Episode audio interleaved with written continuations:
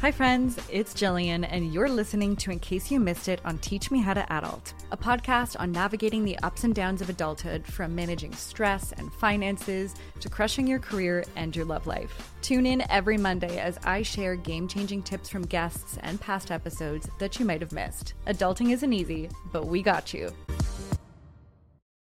But no matter the environment, what you want to do is make sure that you represent where you're at right now. So here's what I'm doing. Here, you know, here are a few examples of my skills, but also build in where you're going. Mm. So where mm-hmm. you're at right now, like you need to obviously be truthful about where you're at, but that might not be the whole story. You might be building towards something more. This might be a stepping stone towards the next thing. I certainly did not want to do sponsored content for magazines where I was selling Endy mattresses. basically, that was not my end goal. So instead, I wouldn't just be like, yeah, I do soul sucking ads for magazines. I would be right. like, no, I work at my favorite magazine in Canada.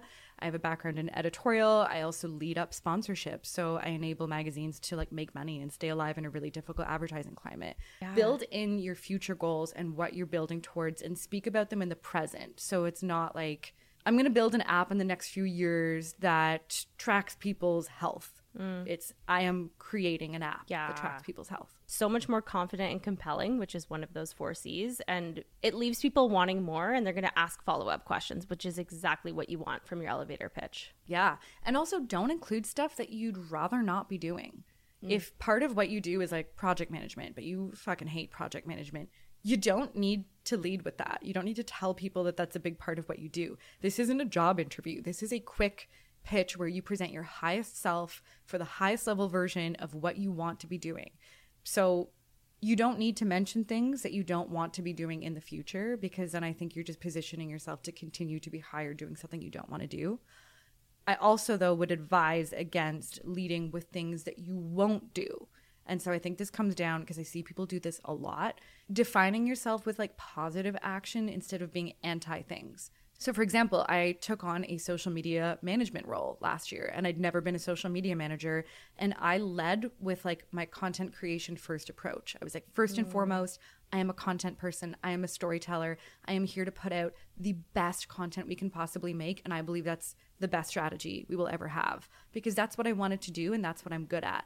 I didn't lead by saying, hey, I don't have much experience targeting audiences and running Facebook ads, and I'm not really interested in that. As that came up in conversation, we dealt with it. But I wasn't like, if you want to work with me, I won't be doing Facebook ads. I was just like, you know what? I'm a really content first person. That's my approach. And then you can get into the nitty gritty later. I love that because in my past role at Disney, a lot of my job was doing experiential marketing, which was not my background and not something I wanted to pursue as my career. So my spin on that was, you know, we don't have Disney parks here in Canada, so it's really our only opportunity to bring the Disney brand to life, which I'm really passionate about creating like lasting impressions with brands with consumers. Like I, I like twisted it in a way that made it sound applicable to any other marketing role, even if it wasn't experiential. So there's always a way to spin it. That's really smart. No experience is wasted. Like it always has value. It's just really about how you position it. Totally. Being intentional about how you want to show up in a situation makes such a big difference. And I've probably never done that properly until recently when I went to this like really big summit event and met a lot of leaders and just a lot of amazing people that I wanted to connect with for the podcast. And I just decided going into it I don't want to show up there being like, oh, I'm a freelancer. How can I help you guys make your dreams come true? I wanted to show up there as an established podcaster who was there to promote and grow my show and expose it to the right audience and also to get some cool guests who were speakers on the show. And so I went in with that intention. I got like special business cards made for the event that were like you could scan the QR code.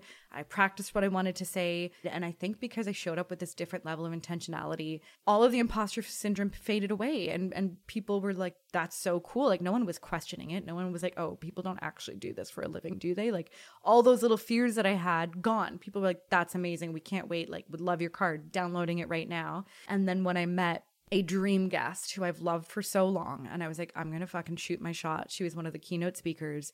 And I went up and I was like, I know you've probably heard this a thousand times a day, but I would love to get you on my show. We are a top charting Canadian podcast. we hit the exact same demo that you do in terms of self development, self improvement. We teach people everything they never learned growing up. And I think they really need to hear from you the same way I did. And she, you could tell she had been pitched so many times and probably had met thousands of people that day. And she took my card and she looked up and she was like, wow, you guys, like, that's your show? I was like, yeah.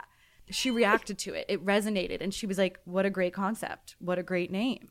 And like put it in her pocket and was down. yeah. And I just felt, for one of the first times probably in my life, like I fucking nailed that elevator pitch.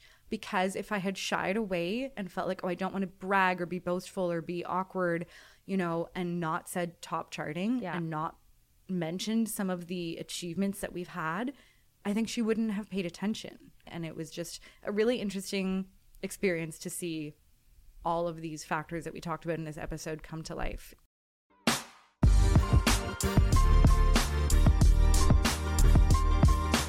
Thanks for starting your week with us. If you enjoyed today's in case you missed it, check out the episode description or show notes to find the full episode.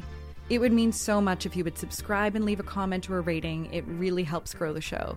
And you can follow us on Instagram at Teach Me How to Adult Media or on TikTok at Teach Me How to Adult for more hot tips. See you next time.